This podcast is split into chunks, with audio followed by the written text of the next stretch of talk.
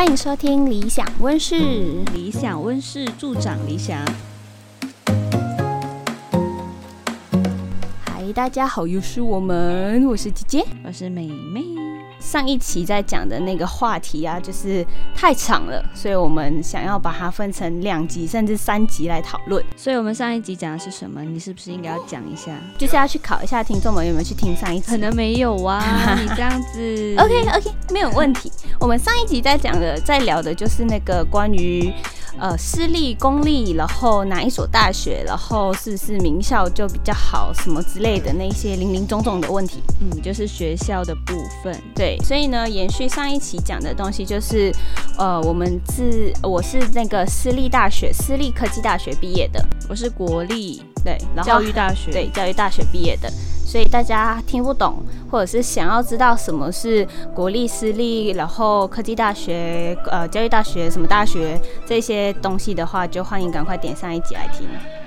然后我们今天要聊的就是延续下去，关于我觉得接下来应该必须要先让大家知道我们入学的身份。好，就是说，应该这么说吧，就是我们在 Malaysia， 你就是怎么说？就是本地人还有外国人，就这么简单，应该是这样子吧？应该是吧？因为我也不知道本地大学有没有，比较不知道我们自己马来西亚的对啊，因为学生应该以什么身份这样子。可是我们比较了解台湾的，因为我们去台湾嘛，所以我们比较了解台湾。如果作为一个外国人的话，你要以什么身份进入台湾的大学来就学？因为不一样的身份带给你的后续的不管是费用啊，还是你的福利啊，都会有不一样，没有说哪个比较好，这个就是看你自己觉得。但是我觉得它有很多形式上的不同。对，所以大家会知道，就是众所周知，到台湾读书就是有侨生的身份跟外籍生的身份。对，然后那个大家在之前笼统一点来说，好像都觉得侨生的这个身份比较好因为侨生不是每个人都可以啊，就是不是每个国籍都可以成为侨生。就是台湾特别有一个那个叫侨委会的，就是特别设立了一个部门，针对这些海外可以讲华语的华人子弟，然后就把它给一些福利啦。对，然后就把它设定那个族群称为侨胞。对，然后或者是侨生。对，然后你就是感觉是华侨的概念，然后你回家就是回台湾回所谓的家的时候，就有一些特别福利。对对对，然后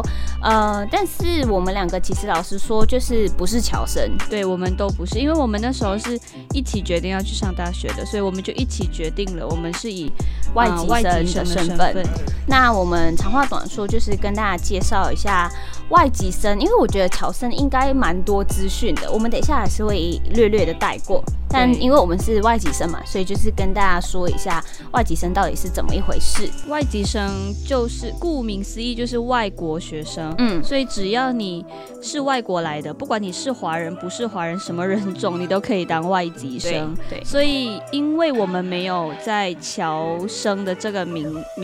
就是这个身份的保护之下，有某一些费用我们需要付比较多的，比如说那个叫什么居留证的费用。对，我们每个人，只要你是外国来的，你都一定要去申请居留证，就像你的身份证一样。你要居留在台湾，你就需要居留证。然后这个居留证每一年更新都要，对外籍生来说，你需要1000台币。但是对于侨生的话，一年只需要500，对，500台币，就是多一份福利给他们，关怀。对，然后除了这个之外，其实那个健保费也是有差的。健保费我不太确定，因为我就是盲目的给。健保费有差，大家知道如果还不知道什么是健保费的，就跟大家略略说一下，就是它是在台湾的一个类似医药保险的，然后非常好的一个东西。对，所以就是举凡你要去看医生啊还是什么的，只要你有这个健保卡，你就可以得到政府的补助，是很多的那一种。大部分的时间啊，不一定全部，是要看那个你是不能够用这个健保卡。对，后面可以跟大家分享一些我遇到过不能用健保卡的情况，但是大部分的时间，通常我们平常的伤风感冒去看医生的话，有健保卡大概只要大概100到150台币，没有健保卡的话，你可能会花上500-600块台币。嗯，所以大概的说，现在的钱大概是什么？怎么算？换算？1比1.6之类的吧。所以呢，就是大概100块的话，差不多等于14块马币，就是台币100块等于这边的14块马币。对，所以很便宜。对，然后这个申请健保卡的资料啊什么的，这一些其实也有一段很长的手续可以说明。可是我觉得它倒不是那么重要，需要跟大家分享，是因为通常你到那里的时候，老师会协助。对，所以我们就先不先不很长气的讲这一段，太复杂。对，但如果有机会的话，可以跟大家分享一些小小的秘诀，因为它还是有一些条规需要遵守，然后我们就有找到一些它的小细节可以跟大家分享。我大四才真正的使用它，我觉得我有点傻，但是对。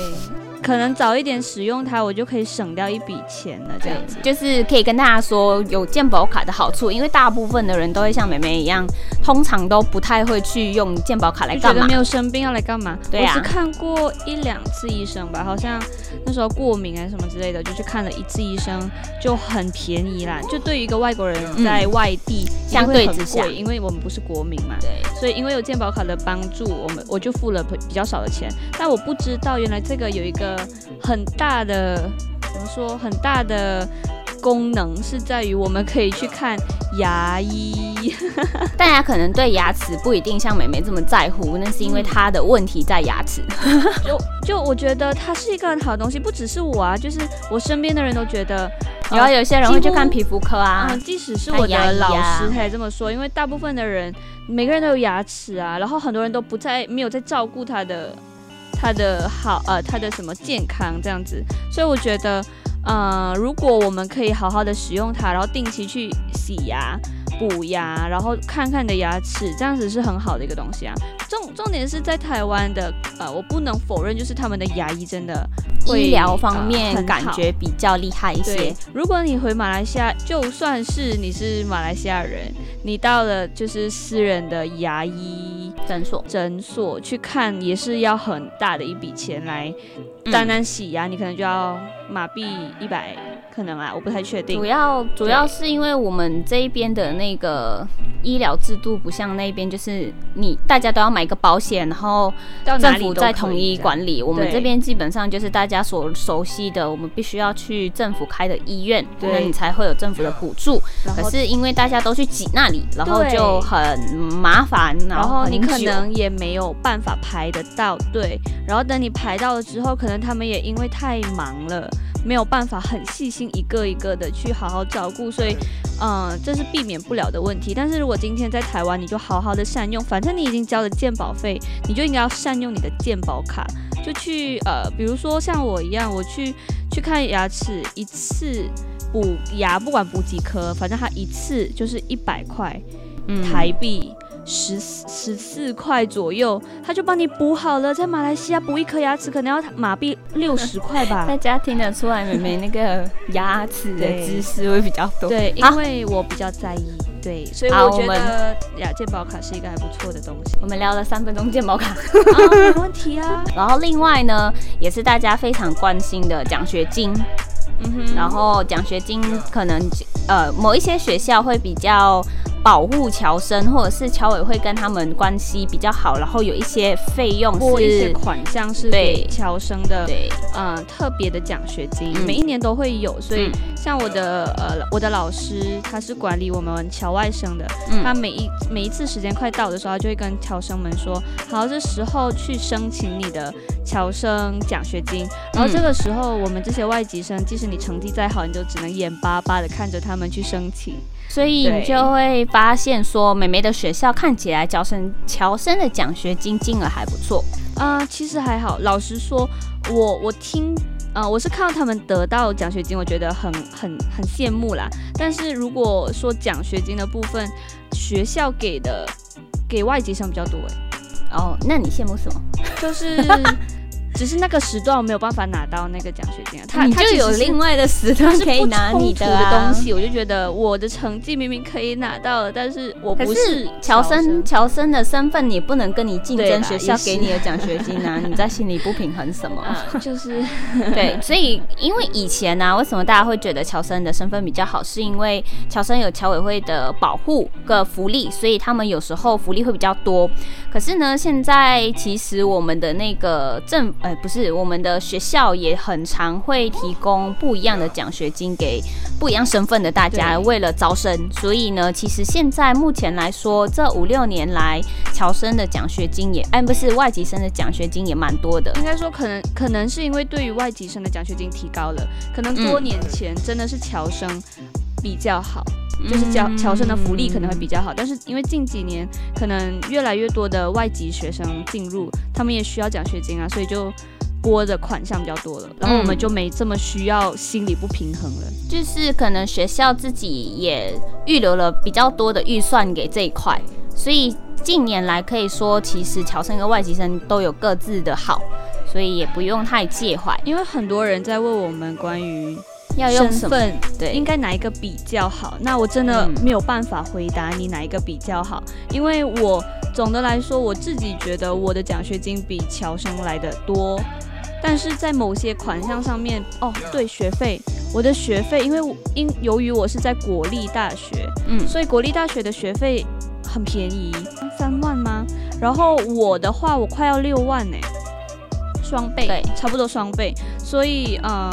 我记得，而且那是一个学期哦，台币啦，我大概就跟一般的私立大学一样啊，对，5万多6万，所以我就是我的学费是跟私立大学的一样多，但是我进到的是国立大学，但因为我是外籍生，所以我没有办法被保障。但如果你今天是侨生的话，你是会得到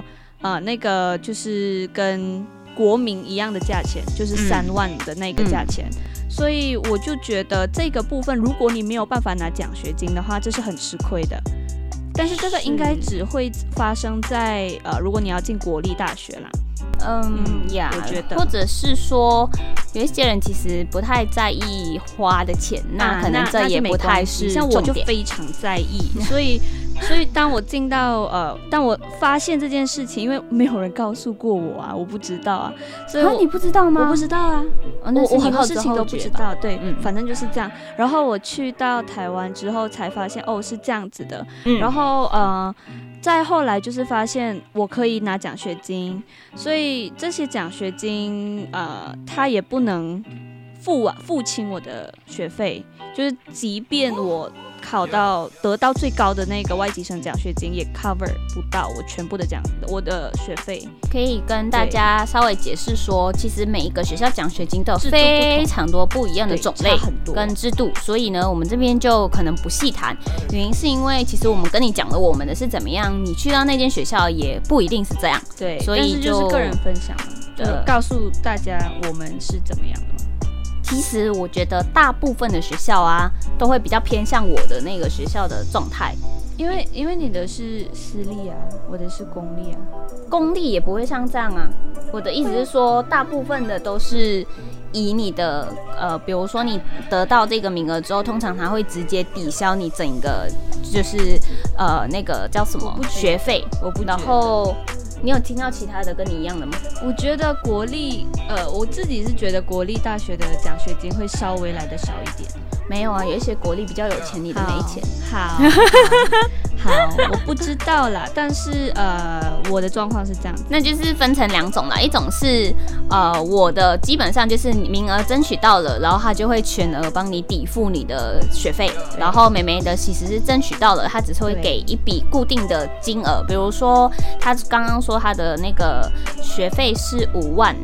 多，然后他可能就是他拿到这个奖学金名额的时候，每个学期如果是我的外籍生奖学金最高的那个，我争取到每一个学期都争取到的话，我一个学期可以拿到3万6。对，所以它中间会有差额，大家就发现，所以我就要自己去。努力把那个填上去这样子。对，然后呢，除了这个，就是你看，就是有那个侨生跟外籍生，其实也有学费上面的差别，但是大部分只会发生在国立大学、私立大学，因为都是那个金额的，基本上它不会让台湾学生比较便宜，然后外国学生会比那个5-6万更贵，就不会。然后大部分现在，可以顺便跟大家分享说，大部分现在台湾的大学，通常都会介于5万多6万，然后如果你是一些特殊科系，比如像医科啊，或者是法律系啊，然后或者是一些那个叫什么美容美发，然后设计影视这些比较特别，需要多比较那个叫什么杂费比较高的那些，可能就会比较贵。但像比较那个理论系的，像我是商业系，然后他是教育系，只要是没有什么其他的材料的话，大部分都是5万多。对，那5万多现在换算马币大概是，我记得上次我换算过，好像是7500还是7600马币左右吧，一个学期。半年。对，所以我们只有2个学期，1年。嗯，那关于奖学金跟那个费用的部分呢，其实我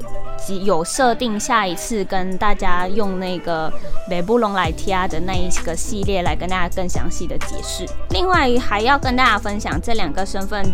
有一点不一样的入学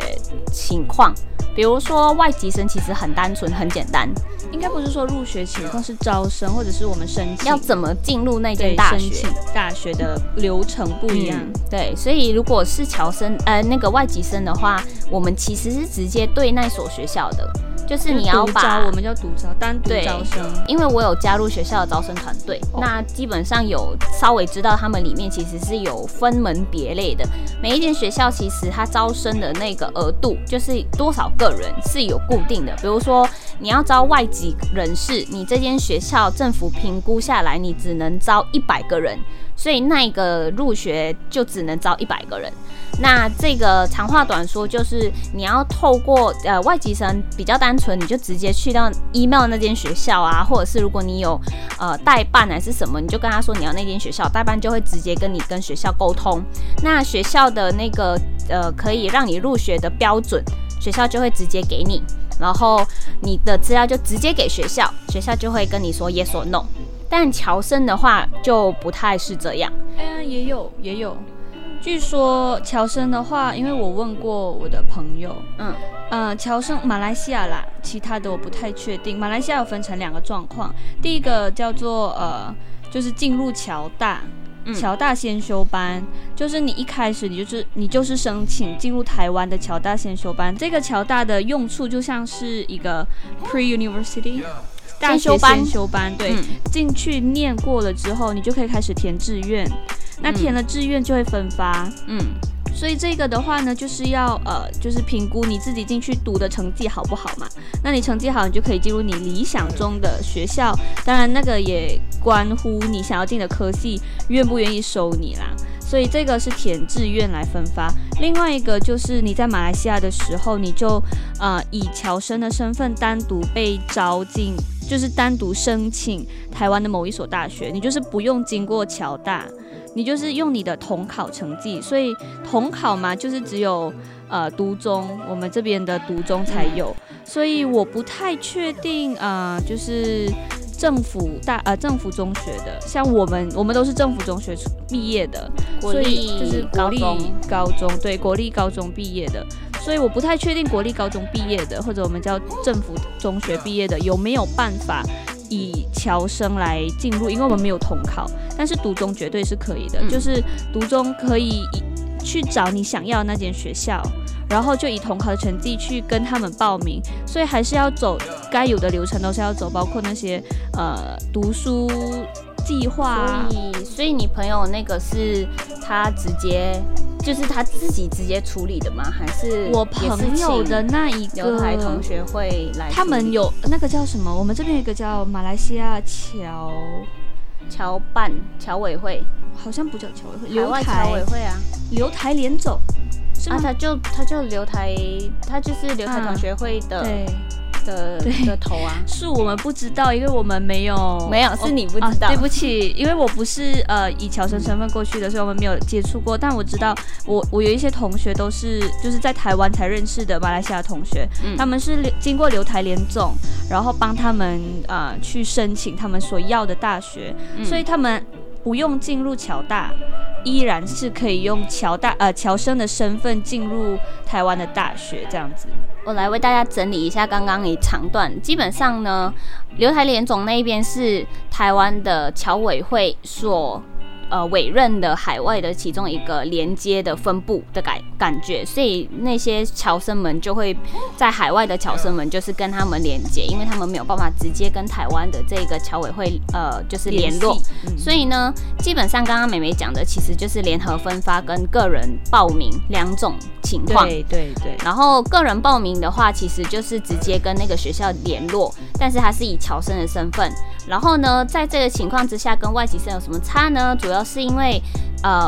就像我刚刚说的，每一间学校的招生名额都有限定，所以外籍生有外籍生的人数，然后侨生有侨生的人数。但是我记得说，就算你是个人报名啊，他或许也会需要，我不太确定是不是有第三种种类，就是你不用读侨大，但是你是联合分发，因为有海外的联招，因为侨生联招是这样子。这个我也有问过，你看我有做功课，因为听说那个叫什么读中吗？读中的学生好像都可以。就是写那个志愿表，就是即使你想要自己去申请，就是自己独立去申请入学的，你都要写志愿表。那你写了志愿表之后，对，他就分发，对，他就会分发。所以这个志愿表都是要填的，他会帮你分。那你想不想要去，那是另外一件事嘛。所以可能我们需要找一个比较专业的人士来跟我们讨论关于侨生这一块，但反正我们跟大家总结，基本上就是有个人报名跟联合分发两种，然后外籍生的话就是直接个人报名针对学校，中间就没有其他的单位，就是这样。所以呢，你会觉得说，外籍生可能相对的容易，但是有时候你想要选择进入一间比较厉害的大学的时候，它可能会比较，就是那间学校的那个申请条件可能比较难达到之类的，你可能就会。就是比如说你想要进台大，然后你用外籍生身份，然后中间没有侨委会帮你瞧一下的时候，你可能就是公事公办，然后也不是公事公办，就是你可能可以进去就进去，然后不能进去就被拒绝。但是如果你是侨生身份的话，你可能还可以就是回去念侨大，然后把成绩搞好，然后再重新分发这样子，中间比较多那个其他的。那我、就是、可以有回转的余地，这样的意思。是。然后呢，我另外有想到的就是，我听说，就是知道的人可能真的可以跟我们分享一下这一段，我蛮好奇的，就是我听说有侨生身份的人永远不能变成外籍生，有时候外籍生，我听说可以。没有啊，没有他们说不行。好，我们这边就持两派意见，就是请大家告诉我们，对，因为我没有确实的证据。然后为什么要变成外籍生？就是如果真的不能转换身份的时候，到底有什么吃亏的？因为有一些奖学金，马来西亚给的，他就只能给外籍生。哦，是，有些就只能给侨生，所以这个关系蛮大的。是，所以这是其中一个，欢迎大家跟我们说一下什么情况的，因为我们基本上我们就是外籍生，所以没有那个转换的问题，因为我们也没有想过要变成侨生。那我们也希望我们这样子的一个分享可以吸引专业的人过来跟我们说，就大家一起交朋友哦。对，就是以这个平台来让更多的学弟妹以后要进去的时候，知道自己可以。就是得到更多的资料啦，因为我们可能很多东西我们也找不到，我们也不知道应该要问谁。对，跟现在的学弟妹也很像，他们可能有点迷茫的时候。对，所以如果可以，大家有一个平台一起来交流的话，可能就可以让学弟妹知道更多这样子。所以刚刚呢，就跟大家分享过，就是侨生、外籍生，然后这样子的一些差别。那如果有什么遗漏的，欢迎大家就是用留言的方式。其实我想说，其他的学弟妹有兴趣的话，他进来听这个 podcast 的时候，他可以顺便读一下留言，这样子就是可以把所有的资讯统集在同一个影片之下，就可以顺便得到更多的，就是除了我们两个之外更多的资讯，那会是一个很棒的平台。limited 就可能面向不一样的时候会有一些收获嘛。对啊，然后聊完身份，我觉得要跟大家来说一下，就是学校，我们学系，我想说学校里面不一样的科系，还有不一样的制度，我就直接讲学系了嘛。然后跟大家介绍一个比较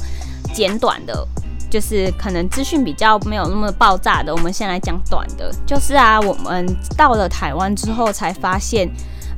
其实台湾的学校有日校，就是日间部；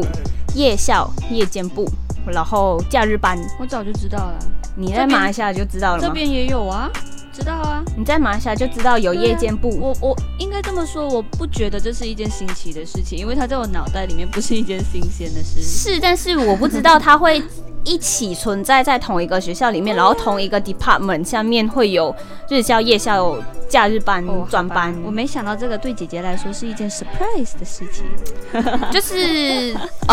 应该是说台湾的大家有这个东西，我没有太惊讶。但其实外籍生也可以进入夜校什么的，意思是说那个时候的我其实没有觉得，其实外籍生也可以做这样子的选择，但当然没有很鼓励，我只能这样说。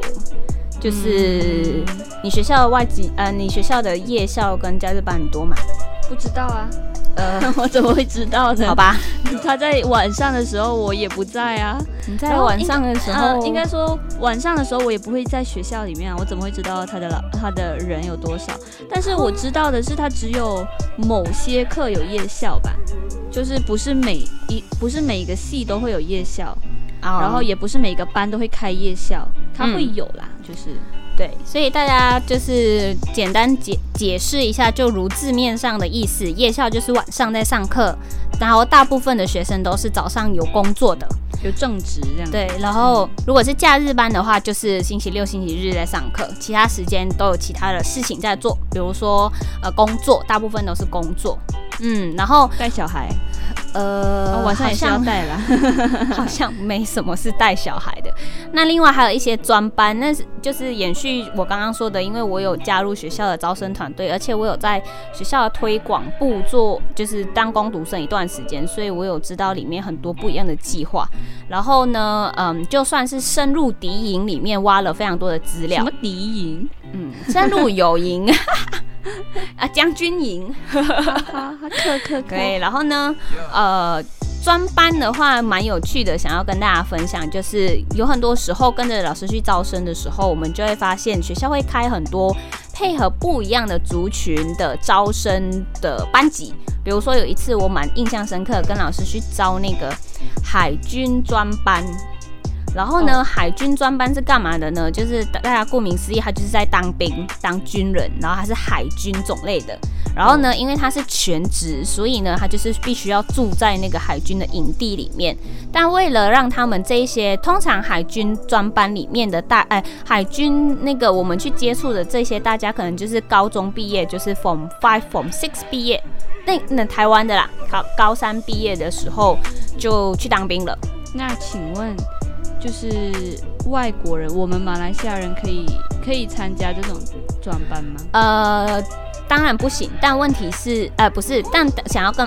大家分享的是，有时候你选修的时候，或许会选到他们的科。就是选修的时候的某一些可能通识课啊，这样子而已，对吗？然后它值得分享的点就是，你会遇到很多很有趣的人，因为你跟他们。我就去招他们啊，然后招他们的时候，就是他们都还没成为我们的学生，然后我们就认识了，所以因此也有蛮多趣事。火花没有，那这个火花可以是友谊的火花，也没有啊？怎么没火花？你还说人家有趣？我去招生招了那么多，每个都有那个友谊的火花，我有没有邂逅？邂逅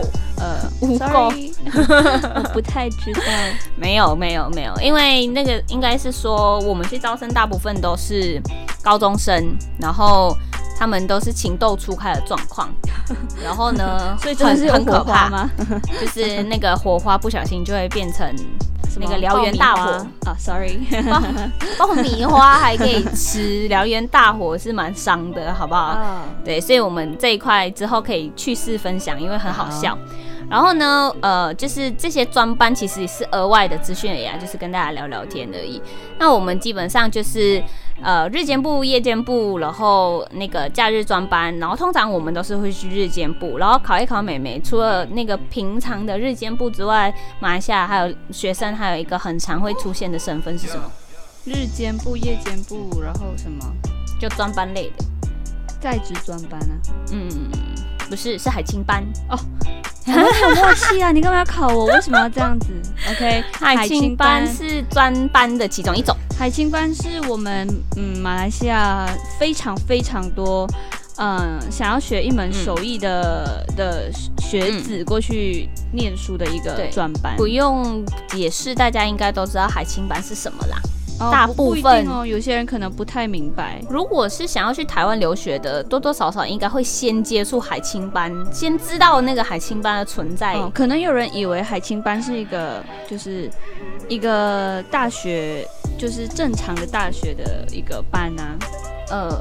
海青班它就是海外青年专班吗？海外青年技术训练班。哦，好长。然后呢，它的存在其实就是跟专班一样。刚刚我跟大家说的就是，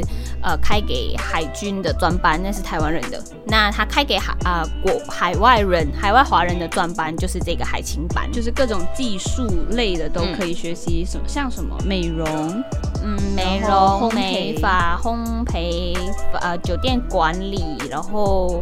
那个电子电机，就是科技大学比较多，我觉得科技大学的属下有开的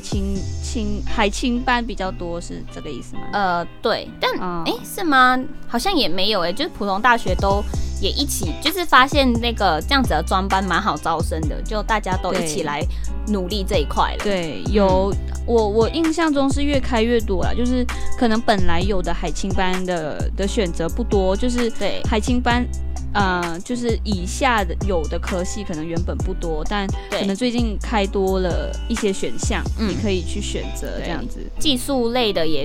就是那个比较理论类的也渐渐的变多，比如说电子啊、电机，然后什么的机械那些。OK， 那海青班呢？因为我们自己没有经历过，我虽然是有带过那个一两班海青班新生，可是我对他们的那个细节不太那个熟悉，但我有一个好朋友，他就是海青班出身的，然后呢，他就是海青班转大学，就是也拿了一张学士学位的证书回来。就是我觉得他分享好像会比较清楚一点，所以你是要找，我们之后就找他当嘉宾啊。哦，这样子嘛。对啊，怎么不行？刚刚就讲到了非常多的科系嘛，对不对？所以我觉得选科系这个也常常成为学弟妹们问我们的话题。对，我不知道怎么帮你选啊，因为台湾的科系太多了，因为马来西亚的科系其实能选的不多就是就是都是那几个。先跟大家说一个技术类的话术，就是学士课程呢，可以大致上分为18大学群。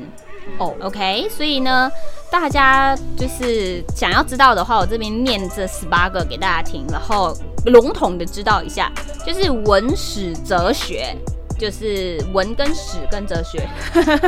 不用解释了，你就念下去吧。对，然后呢，还有外语，然后法政，然后社会与心理、大众传播、艺术、教育、财经管理、油气与运动、数理化、工程、资讯、地球与环境、建筑与设计、医药卫生、生命科学及生物资料学群资源。生物资料是什么？对啊，好，那个资料是什么？那你就会发现有很多的科系好像没听过。然后呢，我觉得我当时候选这个，我自己入学的时候选科系其实没有很大的烦恼，因为我目标非常清晰。然后呢，但是我有一些同期的朋友有一些烦恼，就是他可能知道他要选的科系的英文名称，但不知道中文是什么。而且台湾大学很常会因为一些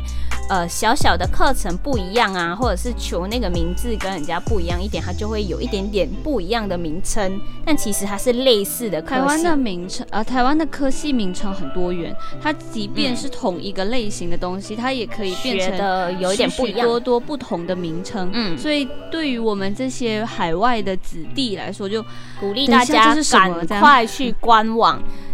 应该是说每个学校的官网都有它那个科系底下你4年里面会读的是什么，所以呢你就一定要去看，不要只是看科系，你要去看内容，每一堂课你会修什么，会修多少学分，然后必修是什么，选修是什么，这些虽然听起来好像有点烦，但是这是你必须要做的功课。当时我去查这个的时候，我不觉得烦，我觉得超兴奋的。就看不一样的人有不一样的个性啦。对，但因为其实选科系是一个蛮大的课题，我们这一次没有碰到的东西，我也不确定会不会足够于我们下一次再聊。但是有什么很想要知道的话，就可以留言给我们。我没有要跑掉，放心。就是每一次都想说预告下一集，但我没有要跑掉这一集，反正我就是把它放在这里。OK， 所以我刚刚想跟大家说的，我就是很普通很正常大家都知道的 business management， 所以就是那个台湾叫企业管理还是企业管理，反正就是类似。然后但是呢，因为就像第一集我跟大家说的，我的科系多了2个字国际，这就是刚刚我们所谓讲到的，就是有一些字面上的变化。那它有什么不一样吗？没有，它就是一样的顶多可能他所谓的就是有多留意一下那个英文的培养啦。那我就可能因为海外学生的英文程度怎么样都比台湾来得好一点点，所以我可能在这一方面没有什么感觉。美眉的那个就很多人问什么，就是很多人好奇到底是读什么啊，因为马来西亚好像比较不会有这样子的名称。语文教育学系吗？它的中文不难明白吧？语文对马来西亚来说，语文不是指一个语言。对啊，但语文对于台湾来说，语文课就是华语课，就是中文课。对啊，但对马来西亚太多语言的来说，语文课是一个什么课这样子，我就只能说我主要是学语言的啦，然后我学的是中文为主这样子。然后因为马来西亚大部分都是比如说中文系、英文系、马来文系这样。对，但是我们这边连中文系都不多啦，就是比较少。对，然后我是觉得因为有很多人都在问我们要怎么选科系嘛，但是由于科系太复杂，我也不好笑就是科系太复杂太多元，然后也尤其是台湾的选择太多，有很多新兴科系出来，就是几乎每隔几年都有新的东西，我们没有办法跟大家说你推荐你去这个，推荐你去那个，因为每个人兴趣不同嘛。所以刚刚的18个学群可以让大家作为参考，你先看哪一个大群是你喜欢的，然后你再往下找，在这个就是这个学群以下有什么科系你可以选择这样子。再烦恼一点的话，告诉大家一个更简单的方式，2个。第一个，赶快去找你所在地区的留台同学会或者是留台联总，找不到那个实体窗口，请找他们的脸书，应该很容易找到。对。然后呢，第2个方式就是影片底下留言，我们尽量想办法，可以的话帮你找。我的意思是说，不是帮你找科系，是帮你联络窗口。对，因为毕竟他们我觉得会比较专业，因为他们其实辅导了非常非常多的学生到台湾去读书，然后他们也知道说，就是常常遇到一些很迷茫的人，对，还不知道自己干嘛的，他们其实有一套自己的方式可以帮你，可以建议你比较适合的科系。当然我们这些过来人没有这么专业的方向呢，我们可能可以给你一些建议而已啦，但这个建议到底适不适合你，你还是需要自己去评估一下。对，然后另外一个可以值得跟大家分享，就是台湾有非常多的科系是马来西亚没有的，其中一个就是比如说像我弟弟，大部分都没有吧我弟弟他要学的是，不是他要，他正在他之前也很希望进入这个部分，但是马来西亚没有，就是影视科。然后呢，马来西亚不是说没有啦，我记得好像私立学院是私立学校是有的，只是它可能很贵跟很小众，那可能他学的东西也。我弟弟觉得他不够成熟，对，不够多，不够广，然后而且这里的那个影视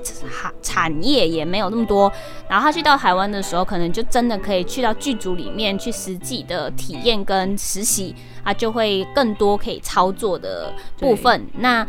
如果有一些特殊兴趣的学弟妹们，比如说之前特殊兴趣，这样听起来有点像嗜好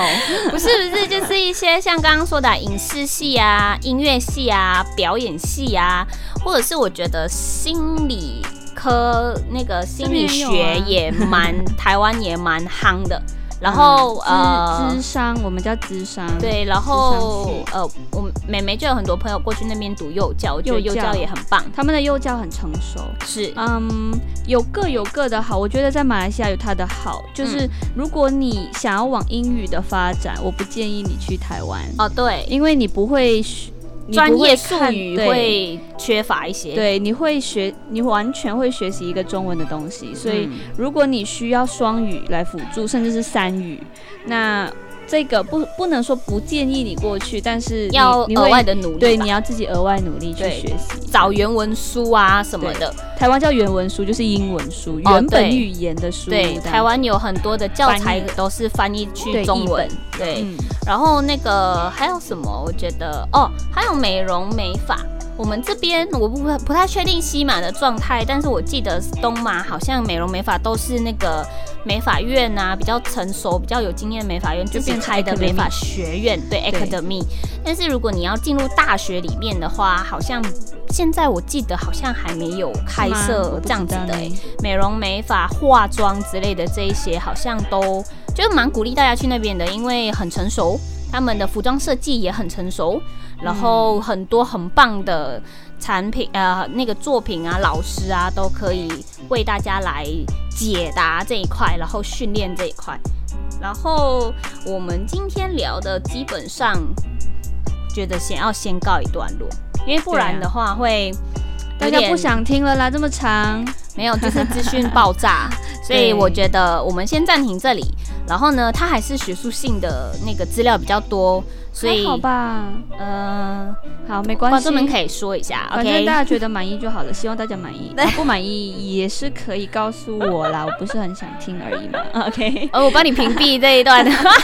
没有啦，反正我们今天就先分享到这里，那预告一下，下一期基本上会想要跟大家，我不知道呢，就比较那个吧，故事类的分享你确定下次真的会故事类吗？会啊，上一集更专业，这一集少一点，然后下一集就故事类，循序渐进，对，故事类就是要跟大家分享那个真的要开箱我们自己的学校，还没吗？就我说的差不多，那个学校生活，抱歉，应该是说学校生活，对，学校生活包括的很多比如说我的宿舍生活，对啊，然后比如说学校最难忘的事情，我去哪里吃饭，对啊，然后包括我每次走回宿舍的时候都会踩到蜗牛，包括那个我4年之后爬山很厉害，因为我学校在山顶上，在坡上，包括我每次都要跨好几条街才可以去到二校区。什么是二校区？就是它的学校像蛋糕一样被切了好多那个块，2块，一个在路的这边，宿舍又分出去啦。对耶，我宿舍在另外一条路上。对啊，所以就是这城市学校困扰，那个很像要拼图一样。对，那我的学校就那个山高水远啊，不是啦，就是比较高，然后比较凉，比较开心，比较好玩。有牛吗？每个人都这么问你吧。我去那个台湾之前，大家跟我说：“哈，你要去彰化有牛。”我想说，有牛吗？我在沙巴看的牛比彰化多耶。我在彰化4年，沙巴好多牛哦。我在彰化4年还要付入门票才可以去看牛。对啊，这边路边就有羊啦，你跟他嗨，他会跟你嗨。对，所以呢，我们这一集就先聊到这里，期待我们下一集那个生活小趣事的分享。所以拜拜，拜拜。